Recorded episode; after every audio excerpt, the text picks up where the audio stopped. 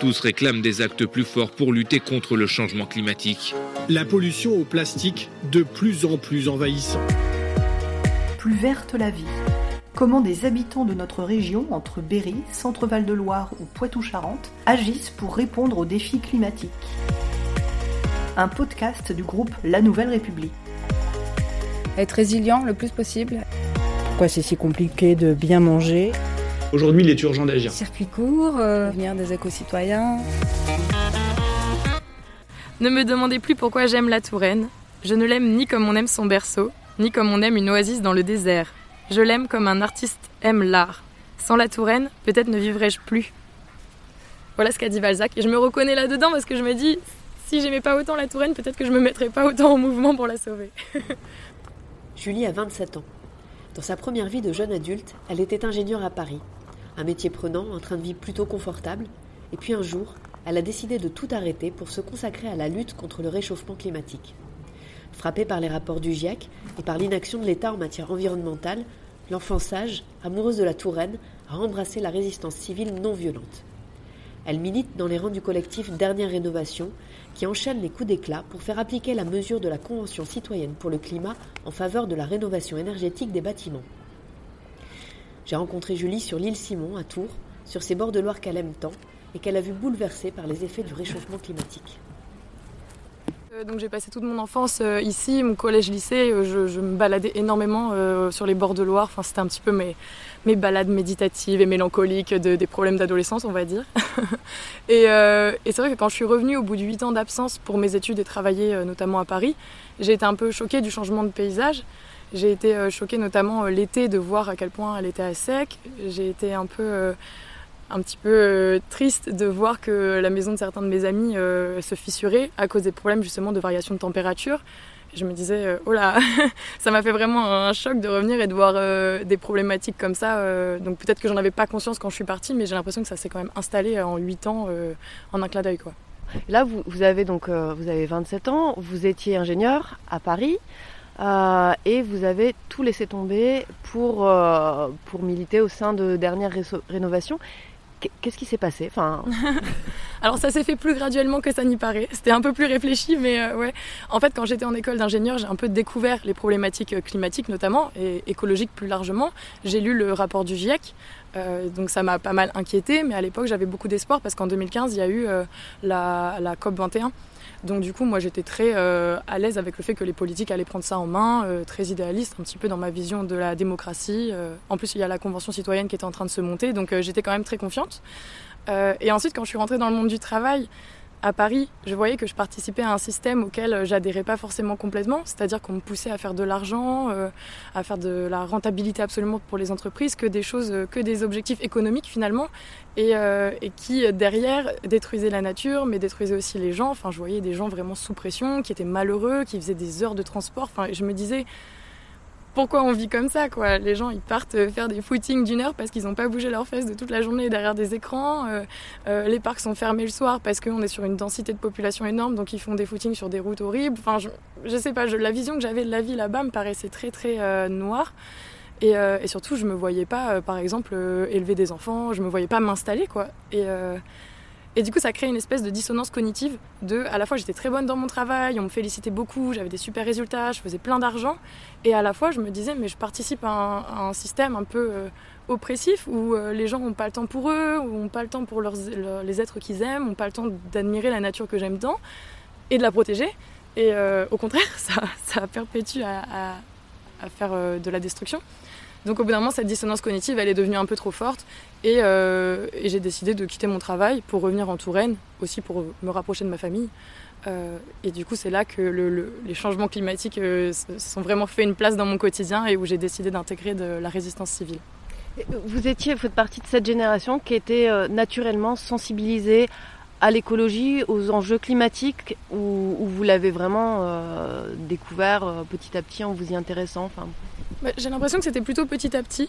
Euh, déjà, oui, c'est vrai que tout petit, on avait des, sensibilisations, la poubelle jaune, la poubelle noire, mais c'était pas euh, une approche globale. C'était pas une approche euh, très scientifique sur quelles sont les, par exemple, les boucles de rétroaction. Il n'y avait pas la fresque du climat, par exemple, quand j'étais plus jeune. Et en fait, j'ai découvert ça dans, sur la vingtaine, donc il n'y a pas si longtemps. Et notamment avec mes études scientifiques, de, lire des, rapports scientifiques sur le sujet. Ça a aidé beaucoup à prendre conscience de l'ampleur bah, du désastre climatique qui nous arrivait dessus. Et, et, donc non, je dirais que ça s'est quand même construit petit à petit, effectivement, jusqu'à ce qu'il y ait vraiment une conscience qui émerge euh, et, pareil, au début, donc je faisais beaucoup confiance aux instances euh, bah, municipales, régionales, enfin toutes les personnes qui se disent responsables de nous et qui prennent des décisions pour l'intérêt général.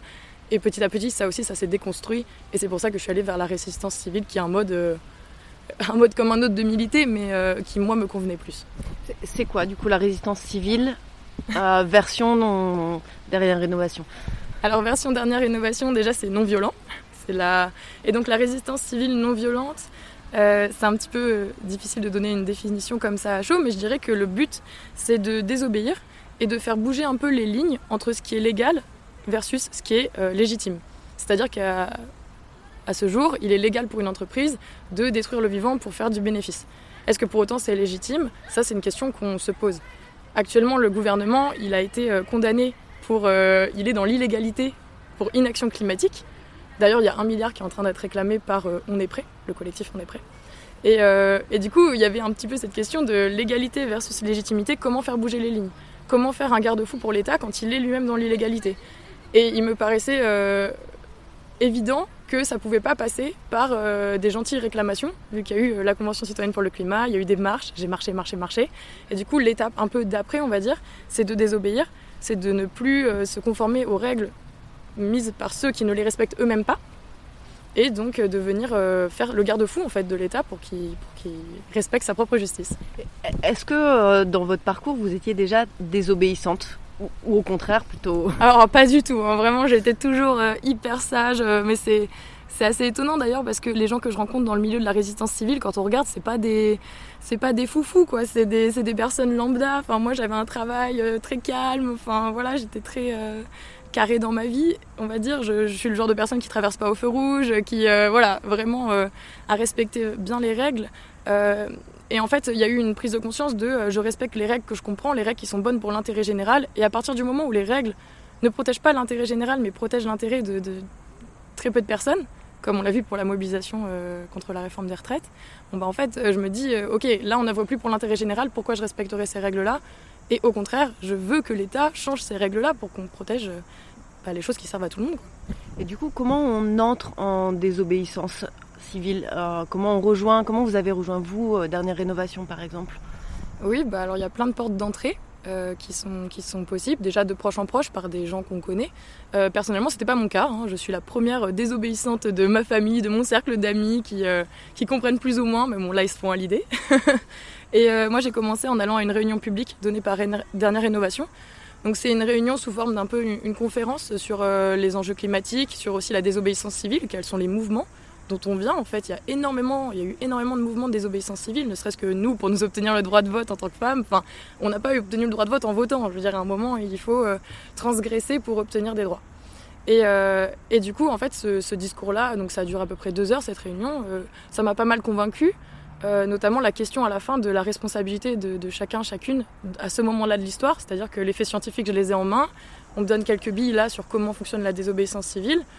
Bah, si vous voulez, derrière, il y a une théorie du changement, donc on adhère, on n'adhère pas, mais en tout cas, moi, ça me semblait pertinent d'y aller à ce moment-là et de me poser la question, quelles étaient mes responsabilités à ce moment-là de l'histoire? Si moi, je ne me mets pas en mouvement, qui va le faire à ma place? Si je le fais pas maintenant, quand est-ce qu'on va le faire quoi? Le, choix de dernière rénovation précisément? Alors je l'ai choisi parce qu'elle ne nécessitait pas d'être d'accord sur euh, des milliers de points. C'est-à-dire que dernière rénovation, c'est une campagne, donc il y a un objectif stratégique très précis, qui est la rénovation thermique des bâtiments d'ici 2040, donc qui est plus de passoires thermiques. Et il suffit d'adhérer à cette vision-là, enfin à cet objectif, pour euh, faire partie de dernière rénovation. Et en fait, on n'a pas le droit, on n'a pas le droit, pardon, non, on n'a pas besoin de se mettre d'accord sur euh, et la réforme des retraites et les soulèvements et ceci et cela. En fait, on est vraiment, on a notre objectif et on y va. Et le fait d'avoir un objectif unique et qui est surtout gagnable, parce que c'est quand même un, truc qui est, qui est, en débat depuis un moment, c'est une proposition poussée par la Convention citoyenne pour le climat, c'était le truc phare de la Convention citoyenne pour le climat. En fait, d'avoir une proposition gagnable, ça me paraissait hyper pragmatique de faire petit pas par petit pas et d'obtenir ça comme premier pas. Et en plus de ça, le fait d'avoir un objectif clair, ça permet de se structurer, se structurer hyper bien autour de cet objectif. C'est-à-dire vraiment chaque euh, organe de l'organisation là a sa fonction un peu vitale et on fait marcher la machine pour aller jusqu'à jusqu'à notre objectif. C'est quoi les, les, les, limites des actions? Vous parliez tout à l'heure d'actions non violentes. quand est-ce qu'on tombe dans quelque chose qui va être considéré comme violent? Jusqu'où vous vous êtes prêt à aller? Enfin le, curseur il se place euh, il se place comment? Ouais bah c'est effectivement c'est un grand grand débat même au, sein des mouvements de résistance civile quoi. Parce que la non violence la définition elle varie pas mal. Est-ce que la dégradation matérielle par exemple ça rentre dans la non violence euh, pour nous euh, non c'est pas c'est pas de la violence que de que de dégrader mais dans les faits on le fait pas euh, parce, pour plein de raisons. Par exemple, la préfecture, quand on, l'a aspergée de peinture, euh, personnellement, moi, je voulais pas l'avoir dégradée euh, durablement, donc on a fait ça avec de la peinture quand même lavable. et donc, c'est des choix un peu personnels. Et la violence, pour nous, pour Dernière Rénovation en tout cas, ça commence quand il y a de la violence physique, morale et verbale, ou psychologique même, sur, sur des personnes. Déjà, faire du mal à un, autre individu, c'est quand même un, pas à franchir assez, assez rude. Euh, on dit souvent quand on fait du mal à quelqu'un d'autre, on se fait du mal à soi-même, mais moi je crois beaucoup à ça. C'est pas le monde que je veux voir. Euh, en plus de ça aussi, il y a un point de vue pragmatique, c'est-à-dire que si on se met à lutter de manière violente euh, contre l'État qui a des forces policières quand même très entraînées et armées, on va perdre. C'est-à-dire donc c'est pragmatiquement, il faut qu'on lutte avec notre ennemi entre guillemets sur un terrain à armes égales. Donc c'est un choix pragmatique. En plus de ça, plus on fait des actions de désobéissance civile non violente, euh, plus la répression en face augmente, bah, c'est ce qu'on voit là et c'est ce qu'on avait prévu. Euh, et au bout d'un moment, en fait, l'État va se retrouver dans une position où la répression va être tellement violente que l'écart entre l'action faite non violente et la répression violente va être trop important pour qu'on puisse l'ignorer. Et c'est là où on espère en fait un basculement de l'opinion publique, tout simplement, de voir, bah attendez, là c'est abusé ce qu'ils se prennent les pauvres militants euh, écolos, enfin les pauvres, même citoyens, parce qu'on n'est pas du tout tous militants dans le mouvement. Euh, ce qu'ils se prennent dans la tronche, des gaz lacrymaux alors qu'ils se sont juste assis sur un rond-point. Enfin, il y a un moment, calmons-nous. Et, euh, d'inverser la tendance et de montrer qui sont les, les vrais, euh, ça fait un peu enfant, mais les vrais méchants de l'histoire. C'est-à-dire que l'État, il est condamné pour une action climatique. Nous, on veut juste qu'il fasse appliquer sa propre justice. On veut juste qu'il paye pour des dommages et intérêts quoi, pour, pour cette inaction. Et on se retrouve gazé et on se retrouve sur le banc des accusés. Et donc, à un moment, en fait, cette, ce, ce, ce déni de justice, il faut qu'il soit mis aux yeux de tous. Et ça, ça passe par incarner une posture de non-violence, pour incarner une violence qui ne dit pas son nom, justement. Et vous avez l'impression d'être euh, que c'est entendu? Alors oui, honnêtement oui. Euh, déjà en novembre 2022, il y a eu, euh, lors du vote pour le budget, l'Assemblée nationale qui a décidé d'allouer 12 milliards d'euros pour la rénovation thermique des bâtiments. C'est exactement ce qu'on demande. Et en fait, cette demande, elle a été, enfin, cette décision a été cassée par un 49.3 d'Elisabeth Borne. Donc là, euh, moi, personnellement, ça a, renforcé mes convictions qu'on est un peu dans un déni démocratique et qu'il faut faire quelque chose. Euh, et, euh, et, du coup, oui, ça, prouve un petit peu que ce qu'on fait sert, mais ça s'inscrit bien sûr dans une constellation d'action. C'est-à-dire qu'on ne peut pas être euh, au four et au moulin. Nous, on est là pour faire bouger les lignes entre euh, ce qui est légal, ce qui est légitime. Il y en a d'autres qui sont sur des plans beaucoup plus euh, politiques. Il y en a d'autres qui sont sur des plans associatifs, dans l'aide, dans le soin. Voilà, chacun a son rôle à jouer et à la fin, on obtient, gain de cause. Et c'est des fois très difficile, effectivement, de faire le lien entre nous, quand on s'assoit sur le périph', et la loi qui passe.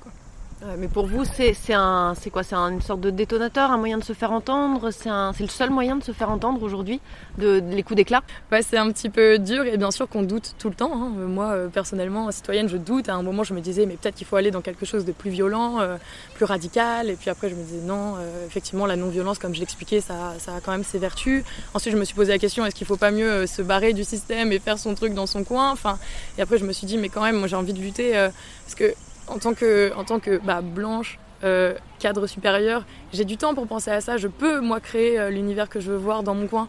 Mais je trouvais ça un petit peu euh, égoïste comme posture. Je me disais, bah non, je, veux pouvoir que les 2200 personnes qui meurent par an dans leur passeport thermique, bah, je veux pas qu'elles meurent en fait. Je veux pas que moi j'ai mon truc qui me sauvera, mais je, veux que, aider des gens là tout de suite. Et, et ça passe, bah, malheureusement, au vu de l'histoire là récente, j'ai l'impression que ça peut passer que par euh, la désobéissance et la résistance. Quand on vous répond éco-terrorisme, vous, vous répondez quoi? Franchement, ça me fait rire. D'ailleurs, on a une petite blague au sein des, du mouvement là, de résistance civile, enfin au sein de la campagne, parce qu'on est vraiment tellement des citoyens lambda, et quand on est dépeint par la presse comme des éco-terroristes, ça nous fait, ça nous fait un peu rire, parce que enfin, c'est des, on a des pères et des mères de famille, on a des gens euh, tellement dans la non-violence et la bienveillance qui viennent, dès qu'ils ont dit un mot plus haut que l'autre, ils viennent vous voir, ah là là, j'espère que je t'ai pas blessé. Donc je me dis, mais à quel moment on est des éco-terroristes? Et du coup, la petite vanne qu'on se fait, c'est que quand on trouve un bâton un peu en forme de, pistolet, on, le prend et on dit, ah, j'ai mon arme d'éco-terroriste. Enfin, voilà, c'est vous dire le degré avec lequel on prend ça au sérieux. Mais je sais qu'il y a pas mal de, aussi de questionnements autour de ça, de est-ce qu'il ne faut pas retourner ce mot en fait comme une arme aussi pour nous, en disant bah, euh, enfin nous on, l'attendait en fait la répression de l'État et on la veut dans un sens parce que plus l'État nous réprime, plus on voit à quel point c'est ridicule de nous réprimer pour ce qu'on demande. Donc euh, en fait l'éco-terrorisme, si vous voulez, euh, ok, continuez de nous appeler comme ça, continuez de nous réprimer, et à un moment, euh, vous verrez ce qui va se passer, mais vous allez forcément passer pour les méchants. voilà. Là, il y a, des, il y a le, mouvement du soulèvement de la Terre qui a été dissous, il y a des, des militants qui ont été, euh, qui ont été arrêtés. Est-ce que vous, vous avez euh, peur parfois de, bah, de rentrer dans ce système de, de justice, euh, d'être arrêté, de devoir rendre des comptes? C'est pas votre nature? Vous disiez que vous étiez mm. de nature plutôt obéissante, plutôt sérieuse, plutôt calme, et de vous retrouver un jour, euh, voilà, jugé euh, pour ce que vous faites aujourd'hui? Bah bizarrement, ça me fait pas du tout peur. Ça me fait un peu je dirais pas peur, mais ça, ça, me fait un peu bizarre pour mes proches, parce que je sais que eux s'inquiéteraient beaucoup. Mais à titre personnel, en fait, non, ça me fait pas peur du tout, parce que j'ai je, juste envie que j'ai juste envie d'un futur meilleur, j'ai juste envie de quelque chose de digne pour l'humanité, euh, qu'on dessine l'avenir ensemble, qu'on mérite, qu'on désire. Euh, et, pour ça, en fait, je suis prête à, assumer mes actes pleinement. Et si ça veut dire euh, faire de la prison, bah, ça sera de la prison. Mais je peux je peux pas rester inactive face à ça. On parle beaucoup d'éco-anxiété, notamment chez les jeunes. Est-ce que bah, le fait de, de s'intéresser à cette question de s'impliquer, de s'engager, est-ce que ça a pu faire euh, grandir une forme d'éco-anxiété, justement, de se rendre compte que de l'ampleur du problème? En fait, au niveau éco-anxiété, euh, j'ai pu en avoir quand j'ai découvert les rapports du GIEC, euh, mais en fait, maintenant, c'est pas du tout ça qui me met en mouvement, c'est vraiment le côté, comme je disais, je veux combattre un peu l'injustice qui est en train de se jouer, mais c'est surtout par, par amour en fait de mes proches, par amour bah, de la Touraine que j'aime trop, par amour de la Loire que j'ai envie de, me battre et d'avoir même des petites victoires. Parce que chaque 0,1 euh, degré compte, chaque 0,1 degré, c'est des millions de personnes en moins qui vont devoir bouger, c'est des espèces sauvées. Donc en fait, je me dis, euh, même si tout ce que je fais, c'est complètement négligeable, il est indispensable que je le fasse en fait. Je crois que j'ai cité Gandhi. voilà, c'est déjà fini, mais vous pouvez nous retrouver dès la semaine prochaine avec un nouvel épisode. En attendant, n'hésitez pas à parler de ce podcast autour de vous et à le partager sur vos réseaux sociaux préférés.